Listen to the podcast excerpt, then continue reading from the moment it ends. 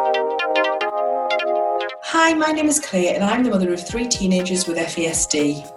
I'm Jessica, a PhD researcher specialising in educational interventions for children with FASD. And together we are the hosts of Spotlight on FASD, the UK's first podcast dedicated to shining a spotlight. That um, the journey's still probably going to be difficult, but I'm not. I'm not going to be fighting against it, trying to prove it's even a real thing that my children are living with. Um, and I think from the point of view of, of the being on a, a member of the NICE panel, so it was something that I um, I had always always thought about my journey with my kids. You know, this is this is what I I would reach certainly in education. I would reach a point and think, well, I need to be able to do that. No, we can't do that. Why can't we do that? Well, because of this. And I kind of backtracked me way all the way to like, well, where do we need to where does things need to change in order to set the wheels in motion so that further down the line children and young people can access the things that that I've needed my kids to access um, and so when the opportunity came up that that there was a panel and you had to apply for it and it was like a, it was a proper job interview that you had to do an application form certainly for like a lay a lay person um, but I was it was lovely that it wasn't just um, like a token gesture of co-production. It was I, I had an equal voice to every single medical professional around that table, and it was a huge, hugely impressive table with a lot of knowledge. Um, and it was just it was lovely to know that a, a mother's voice was being heard you know and, and, it, and it was real. And i think that's one of the things i struggled with when um, when the there was a bit of a backlash around um, saying that we were kind of creating a, a, nanny state and, and talk telling talking about women not wanting to have alcohol consumption on their child's records or controlling what women did that that whole conversation that that, that came out in the press about recording consumption of alcohol um, and the impression that people had that it was, and I, I, read a few comments like this about the fact that it was, you know, this this table of medical professionals.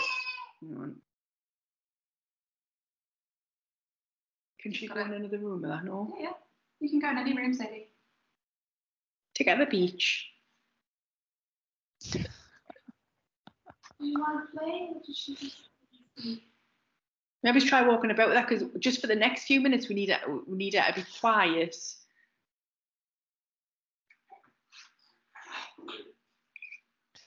You're doing a really good job, Sadie. Talking to her. I hope that thud was it was somebody tapping their microphone and not the baby. um, yeah, I, re- I read a few different things about the fact that people were saying, you know, these there, there was a lot of comments about the fact that they they would imagine it was a table of um, faceless, um, middle-aged, middle-class, professional men making these decisions about women, and it just I felt so passionate about it because that couldn't have been more of an opposite description of what that panel was. Um, predominantly female and females from every different area and specialty midwives and mothers and you you know you there in a professional capacity sandy but also as a mother you know so i just think that it was i feel really really privileged to have been part of it. Um, i'm really really proud of it and i'm proud of what we've produced. Um, and it's just it's it's lovely to know that we've got this like this where the hard work starts now. Like that was kind of the easier bit the hard journey now is getting them implemented and um, trying to was trying to guide people what they need to do or, or what it means. But what, Sandy, what, when they were finally released, what did it mean to you? How did it make you feel?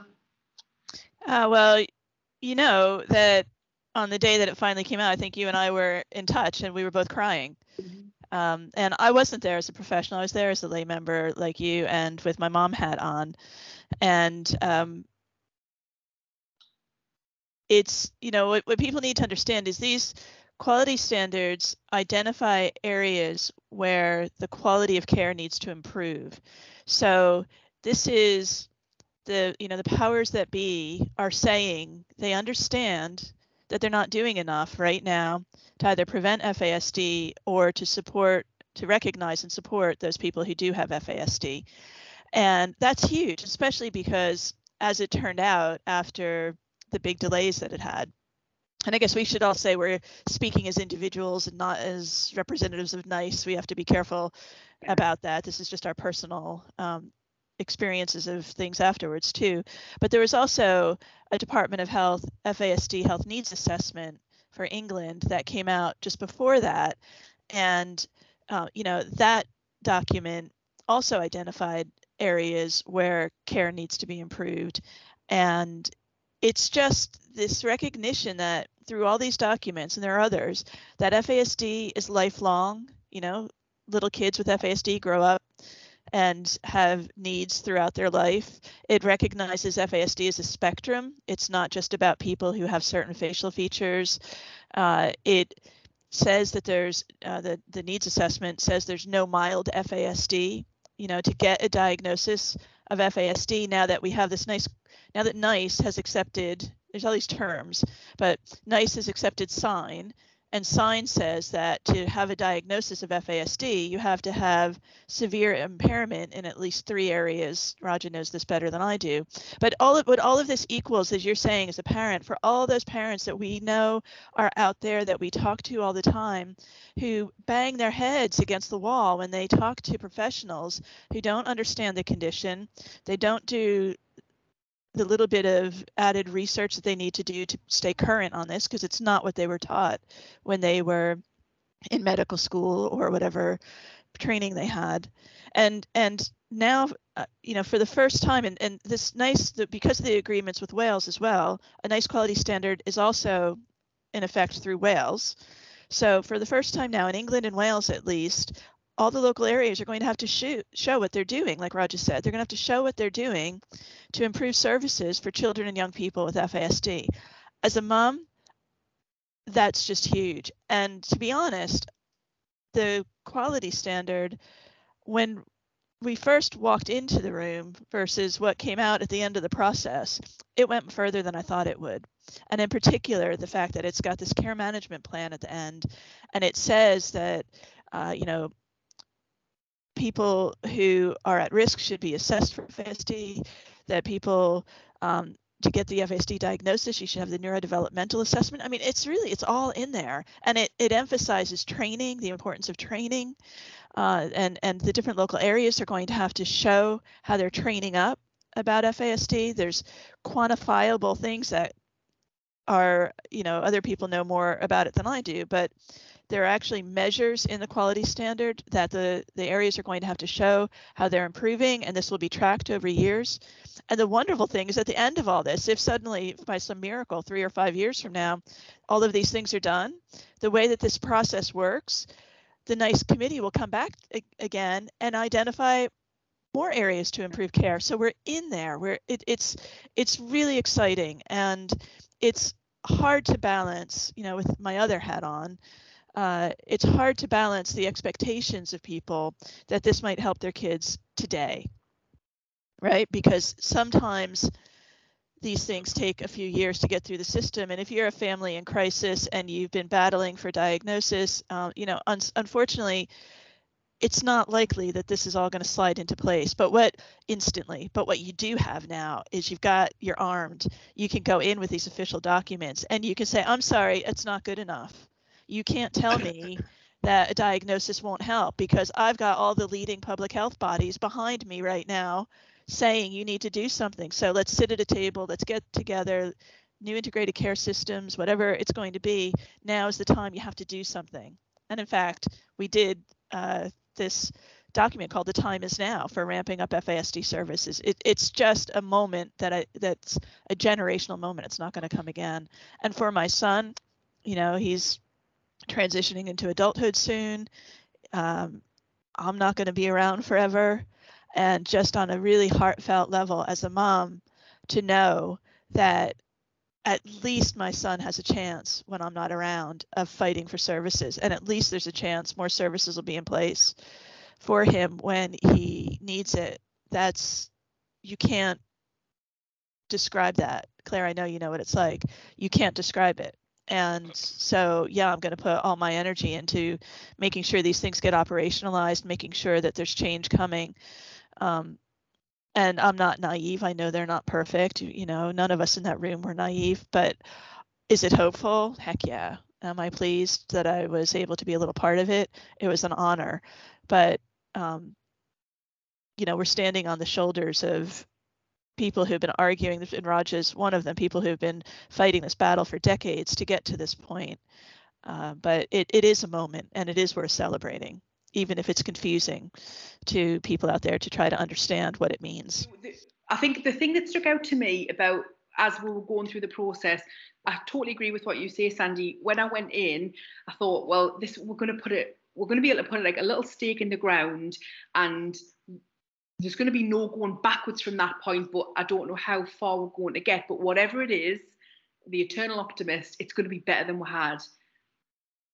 I couldn't have imagined that we were going to cover what was covered. I was, I, I was shocked by that. And it, and it, it wasn't perfect, and there's a lot of people you know, not happy about, you know, or could could have wanted more in there. But I think what spoke volumes to me was the fact that NICE um, and I know this is kind of public information that that the consultation on this. So when the when they put things out to consultation, so anyone who has a, an interest in this can can give feedback. So it's like a public consultation, and the they've never had a response like it to any NICE quality standard consultation that they've put out there in, in the history.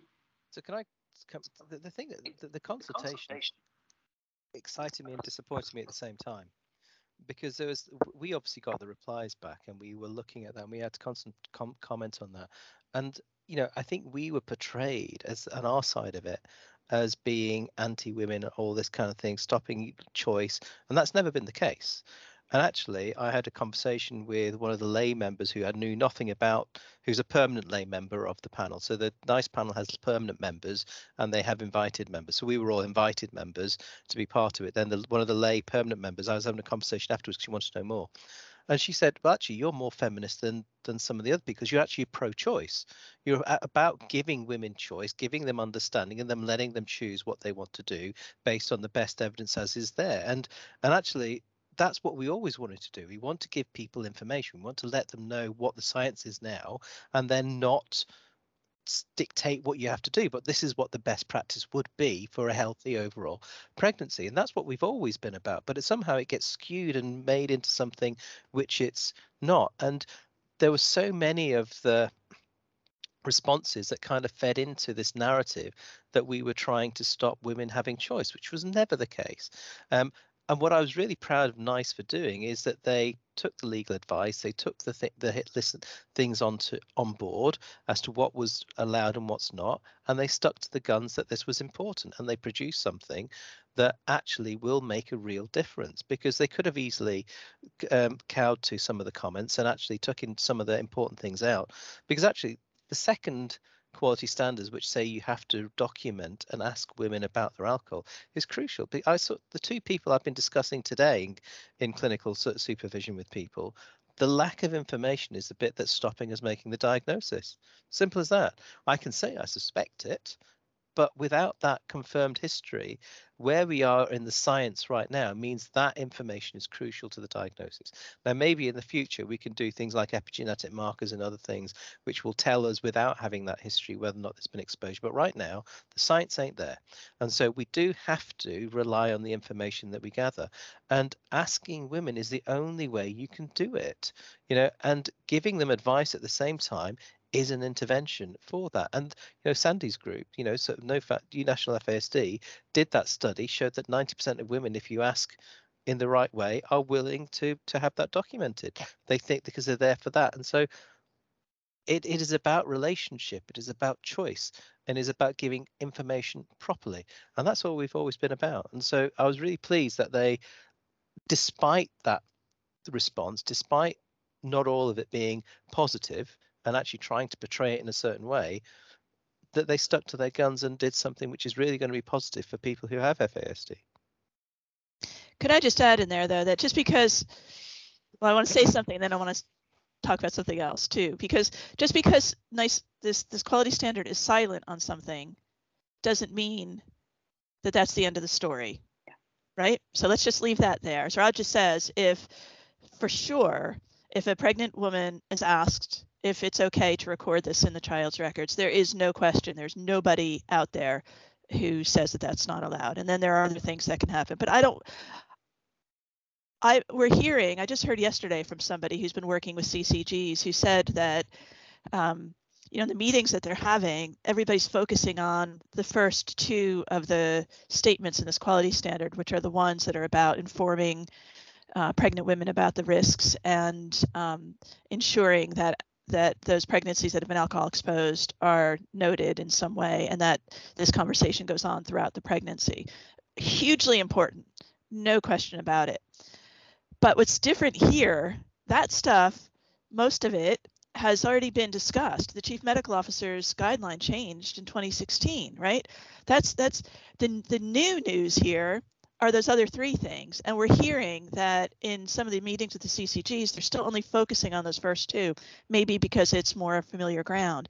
But again, as a mom to somebody with FASD and, and someone who helps tries to help support other families who and, and people adults with FASD the the huge difference here is that it's also got a lot to say about diagnosis and the need for multidisciplinary teams of people who are able to help assess this. It's got, uh, you know, a lot to say about how the different um, you know when it comes time to a care management plan that's going to that should include schools and other you know it's it's it's exciting and these things some of it's new ground i mean i don't there's work that's been done up in Scotland, you know, on what a care management plan might look like and things like that. But it's really this is groundbreaking stuff. This is huge, and so I um I just caution everybody whenever we have these discussions. I came from a different field of international peace and security and bombs and guns and things, and there's a saying there that that you you know generals always fight the last battles,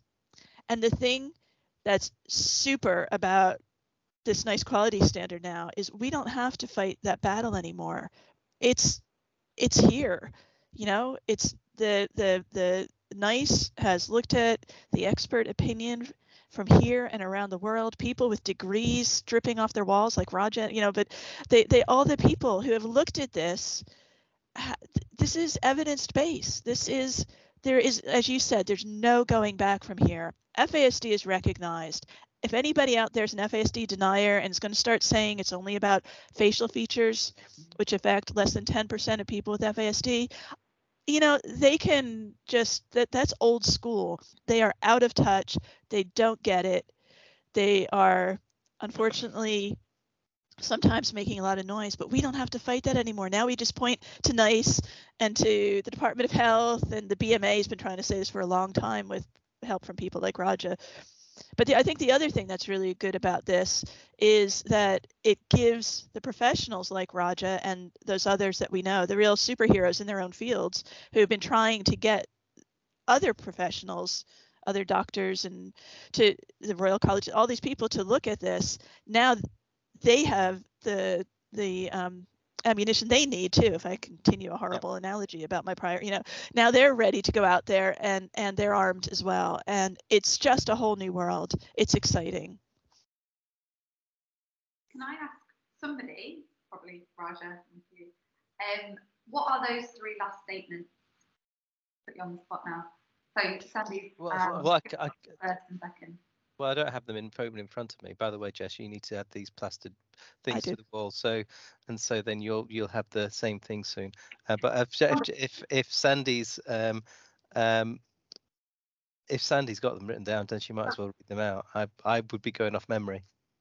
Yeah, I've got them right here. So, um, you know, as the first one is about advice that pregnant women are given advice throughout pregnancy not to drink alcohol because there's no known safe level of alcohol during pregnancy. The second one is about fetal alcohol exposure, and pregnant women are asked about their alcohol use throughout their pregnancy, and this is recorded. The third is about referral for assessment. So it says children and young people with probable prenatal alcohol exposure and significant physical, developmental, or behavioral difficulties are referred for assessment by someone with FASD training. And then the health services have to prove that there is this training. The fourth one is about a neurodevelopmental assessment. So children and young people with confirmed prenatal alcohol exposure or all three facial features associated with prenatal alcohol exposure have a neurodevelopmental assessment if there are clinical concerns. And then the final one is that children and young people with FASD will have a care management plan to help address their needs. Now, those are the headlines of them. And if you go and read it, there's much more information under each of those headings. And, and, and as I said, it's got in there uh, the really important thing. And I think the thing that took the, the broader committee quite a bit of time was it all has these measurable ways that the CCGs and in the future the integrated care systems are going to have to show what they're doing to improve care.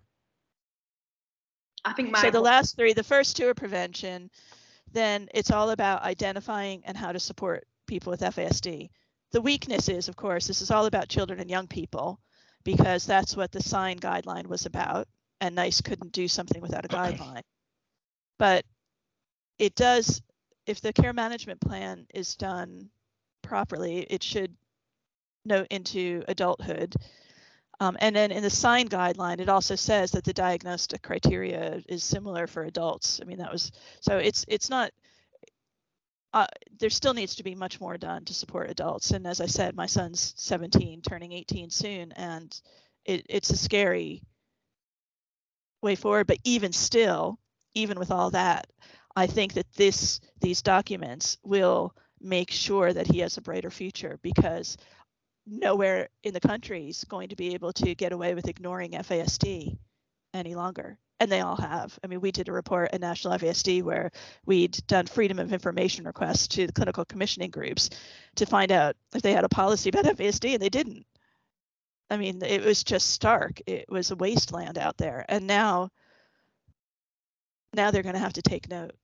I think we'll, And the thing is, is that it's not going to cost them a lot of money necessarily because, and Raja's really good on this, if they get their act together about this, be, not only just through prevention, but also by getting that early diagnosis and support in, they're going to get the right kind of support. Because our kids are in the system. I mean, Claire, I, I can't even imagine what paperwork you have. I've Oh. got massive file cabinet. You know, by- I am paralyzed by the, the- genuinely paralyzed by the paperwork in my home. It is it like it, it, it's it's given me mental health problems. It is everywhere. Honestly, it is. yeah, and- I know. I can imagine. So, so part of what NICE have to do is, and this is important, is they they can't recommend things that are going to cripple the NHS. They just can't.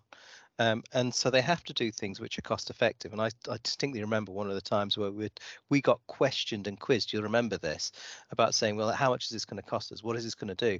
And there's somebody on that panel who who is their go-to guru, who's a commissioner, who they, they said, and we had to kind of persuade them actually what we were suggesting and what we were saying is was interventional ways wasn't going to break the NHS in terms of cost. And they said, oh, that sounds reasonable because actually what we're proposing isn't rocket science. It's about adapting and using current approaches. They're already in the system, a lot of these people. Um, and so it's about saying, well, how do we recognize them? How do we best manage that? Um, and and th- and that was something that we we need to to um to to consider when we're when we're doing that because it's really important that actually um that what we can demonstrate to people is that this is a cost effective way of doing it. And the other thing that will happen is if you start to implement these level one two three four five it'll flow down. Because one of the problems as we said already is we can't identify or or, recognize people because we don't have the alcohol exposure well actually point four says if you've got a confirmed alcohol exposure, then you get referred. Well, if you actually do point two properly, then actually point four will get implemented as well. And so it kind of flows down the whole route of it in terms of some of those uh, parts. So it's a really important factor that actually not only is this going to be a cycle of improvement overall, that once you do one part of it, it'll improve the rest of it. But actually, it doesn't have to cost a huge amount to do it. And if you use what we call a cost to save model, so you invest a little bit to save a lot more, it makes huge sense. And this is going to do that. because like we said these these these children and young people are in this system anyway. They are using the services, and and a lot of these children are the children who are trapped in inappropriate and unsuitable pathways that they don't belong in, clogging up waiting lists. That they, they're not that you know they're not they're not in the right places. And I think I did after I remember when we were talking about this at the panel and and thinking, well, to me, this is this is a money saving exercise. Apart from the quality of life and the saving of lives, it is a money saving exercise because I did a very very rough calculation of just one of my children, um, comparing if if if I had have known what was going on with them and if they had have got a diagnosis, even just even just at the beginning of primary, at the beginning of key stage one, just on EHCP funding, and that was just the bits of it that I knew of. There was other parts of it that I didn't know what the costs were. It was hundreds and hundreds and hundreds of thousands for one child, and that was just an education element. And they wouldn't, they would not have needed that. They would not have needed it because those were all put into place because things were falling apart and it was crisis and more trauma was caused. So it's I, I just think it is, I, I don't think anyone can begin to imagine how this can have a knock on effect on all of society. I saw I was trying to describe it to somebody around the time when it came out, and we know because of research that Raj has been involved in um, up in Salford that more people are likely to have FASD than autism. Right? That's just, that's that's just uh, research that's been done here and in other countries. Um, and most people are kind of shocked when they hear that.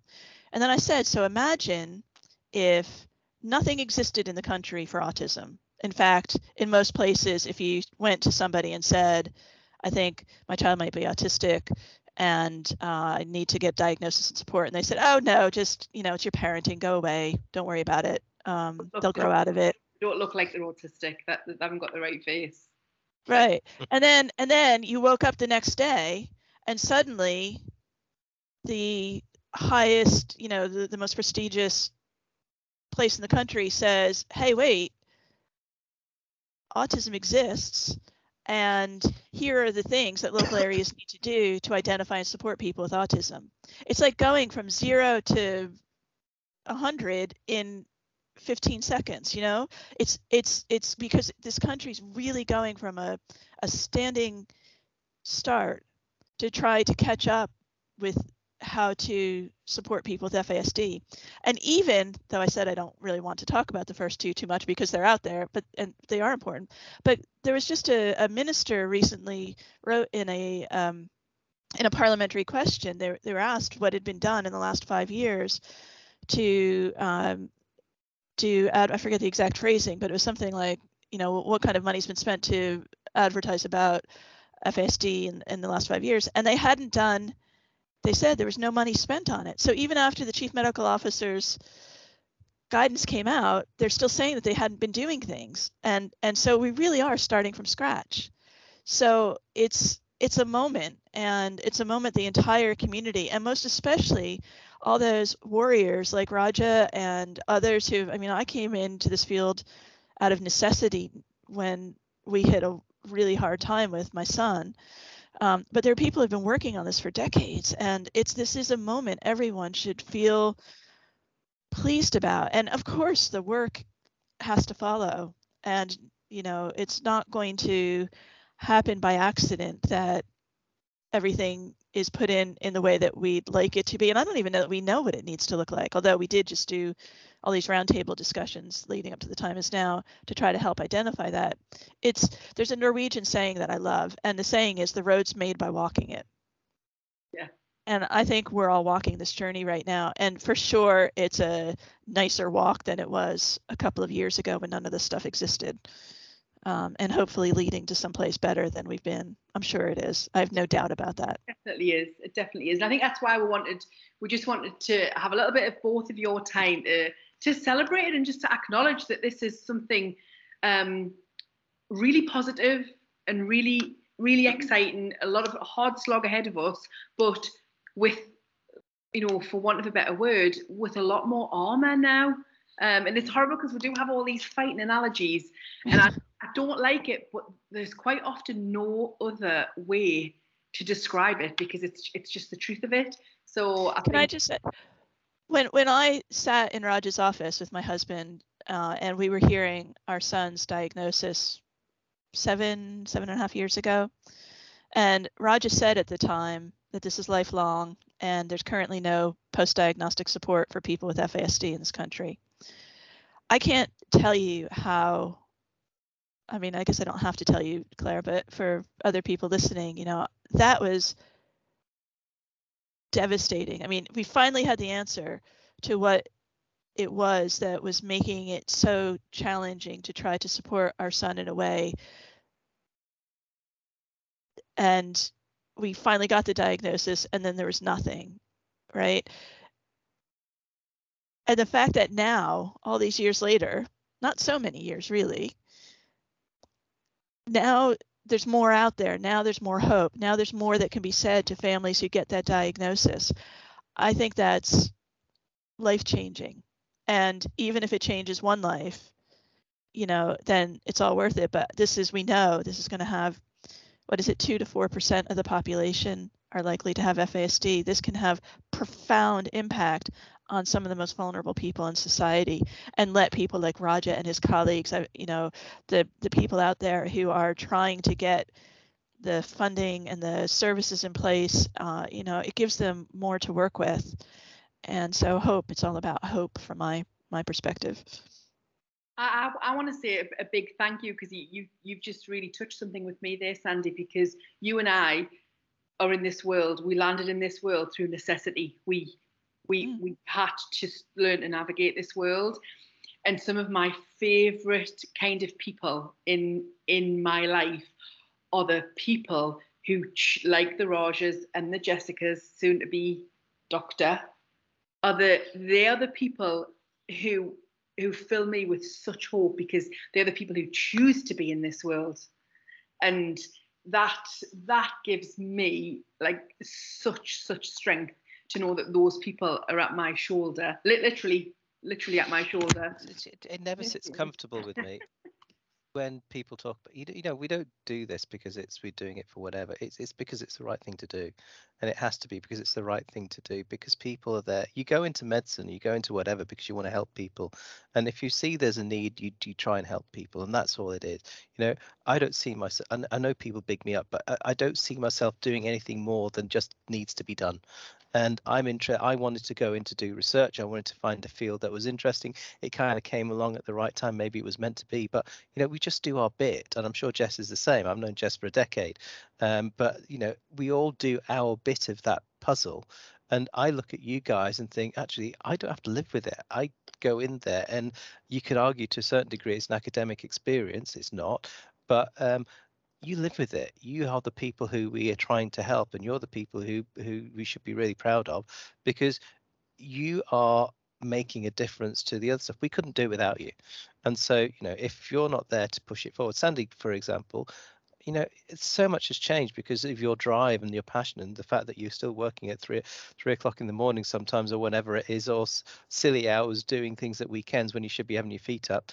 Um you know it wouldn't have happened without you and so it's really important. The driver the thing that i think changed doh's department of health's view on some of this was the was the panel of individuals with fasd and the families not the professionals.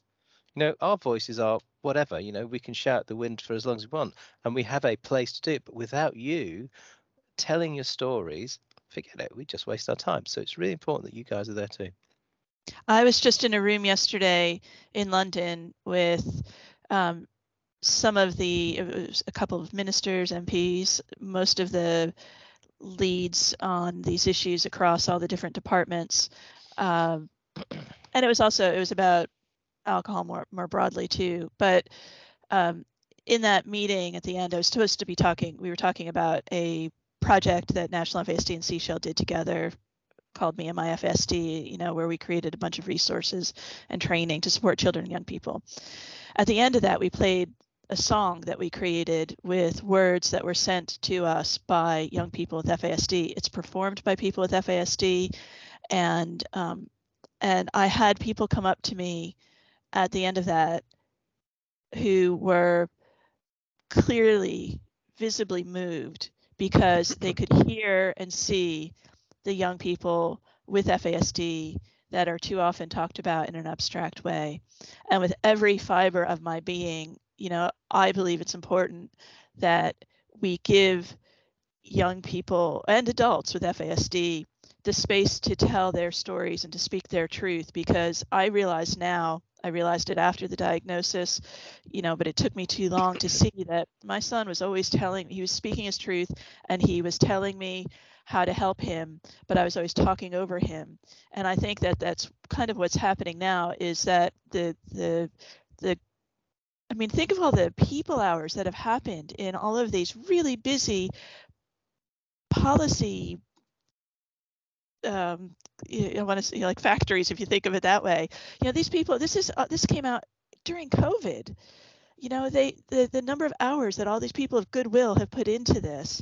And yeah, I think you're right, Raja. I think it's because they were put in rooms full of, with with people with FASD who bravely spoke their truth, and their families and carers who supported for them. And it's also because this community of people is a really powerful amazing community of people. And when I say community, I mean everybody, professional and families alike.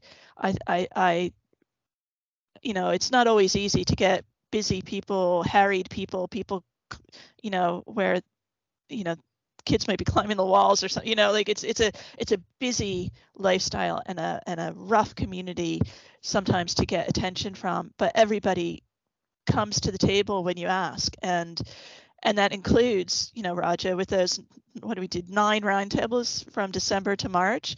And the country's leading professionals on this were there.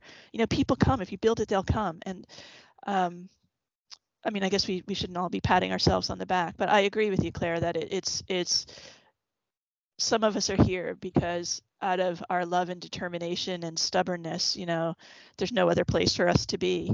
But all the professionals who come in and bring their experience and their wider connections because that's what we need.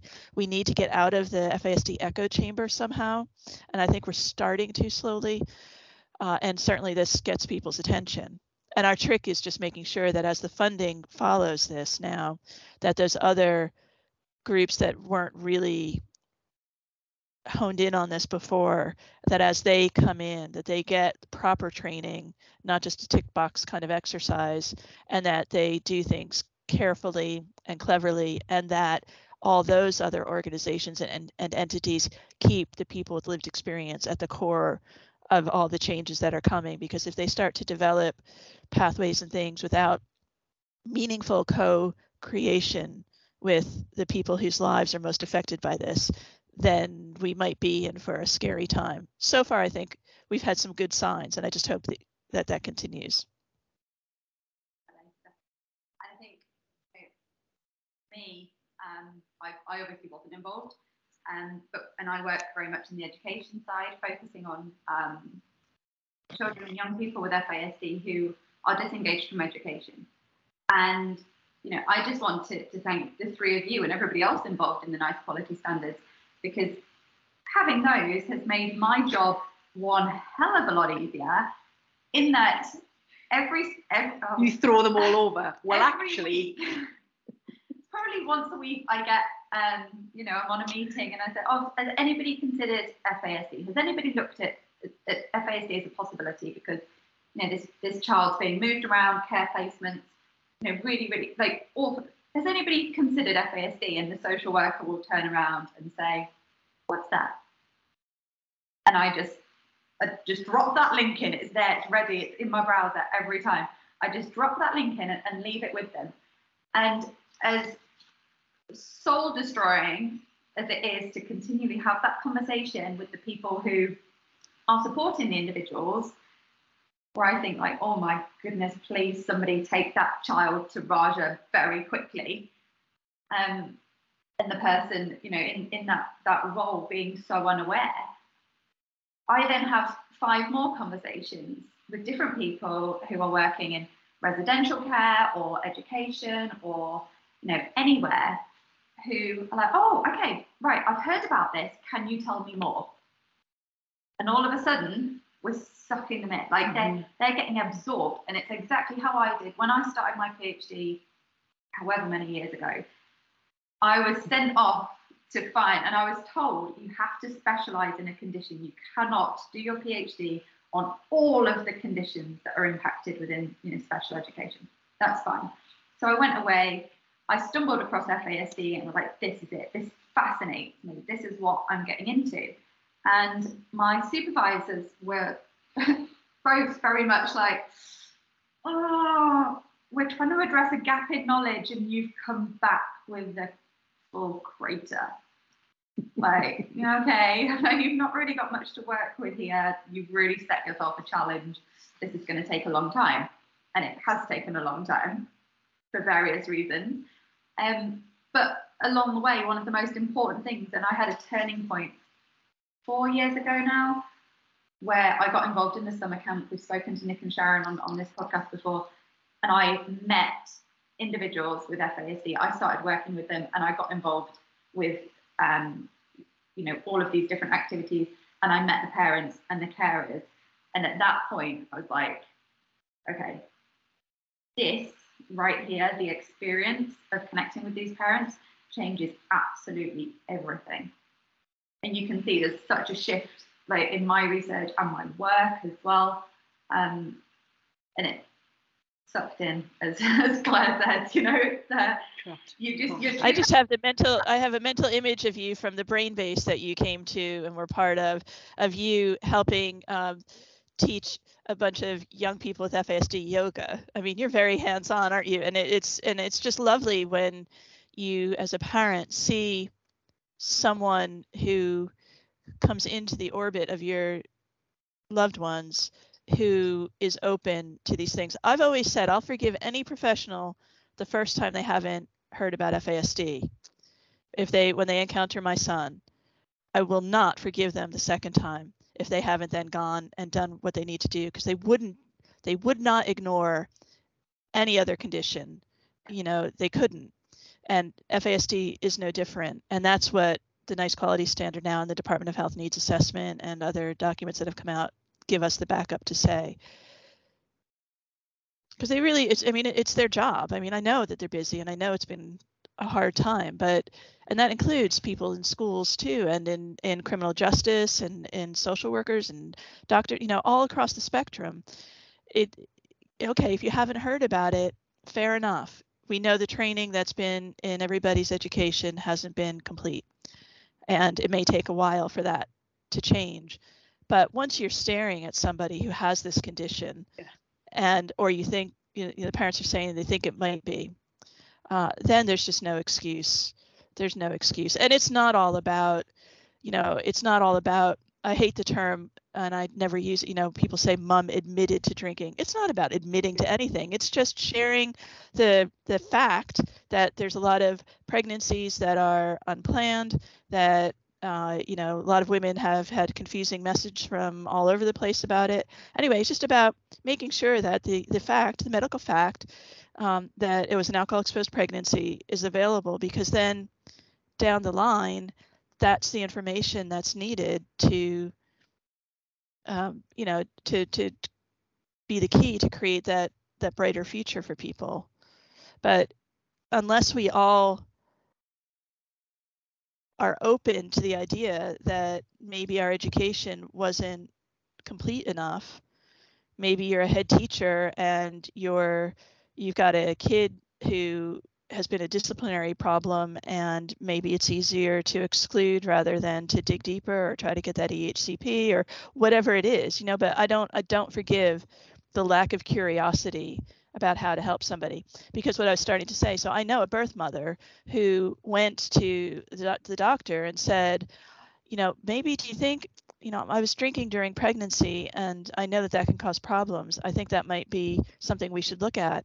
And her doctor turned to her and said, You're just trying to uh, make an excuse for parenting issues and, and wouldn't push forward towards diagnosis. So this isn't just all about whether or not you know women feel in a comfortable environment uh, you know, to come forward. It's also about how the I, I had another. Um, I was at a Royal College of GP conference one time with a stand, and a GP came up to me and he said, "Why are you here? You shouldn't be here." National Organization for FASD. Um, and I said, "Well, it's because GPs need to know about this too." And he said, "Oh, well, I've been a GP for 40 years, and I've never had a pregnant woman drinking alcohol in pregnancy in my career. And I am ashamed, but not really, to say that I actually laughed. I was like, that's impossible. But with that kind of attitude, I'm not surprised a woman didn't say anything about concerns about alcohol and pregnancy. So anyway, it's just it's it's all it's recognition, isn't it, Claire? It's just recognizing that our kids exist. Mm-hmm. And and I think it's it's like a little bit of scaffolding for, for us to start and move forward. Um, and you know like we said at the beginning we just wanted to to get you on to to talk about it a little bit more because it, it came it just came from nowhere it came so fast it was delayed and delayed and then it was here and then we had um, we are having all the round tables and then we all got together in london and it's just snowballed so fast that we wanted to just to take a beat and uh, to acknowledge it and be like you know let's let's just celebrate this because it's huge and then just get let's just keep going um, and what we'll um, we'll put we'll add the link to the um, the report, Sandy, that you that National FASD made. Um, yeah. So the time is now report. Yeah. And yeah, we'll yeah we'll we'll add we'll we'll put all those links in when we're when we put this out. Um, so thank just thank you, thank you so much for your time. Um, at the end of a very busy week, thanks for talking to us. I know um, we don't take much encouragement. We all get very excited about it all. well, we do. And then Raja's just like, uh, here they go again. No, not at all. I enjoy it. It's good. So thank you. Um, thank you, and thanks for all that you do, and the and the the um, you know just the the way that you do what you do. This is to both you, Jessica and Claire. I think it's so important that we tackle really difficult issues, but we do it and we stay positive and we bring people together.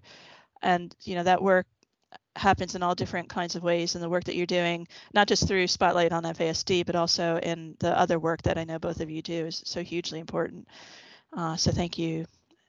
And you know national fasd is here if you need us for anything. And i look forward to listening to you in my car when i go to it going to work next time Thank you.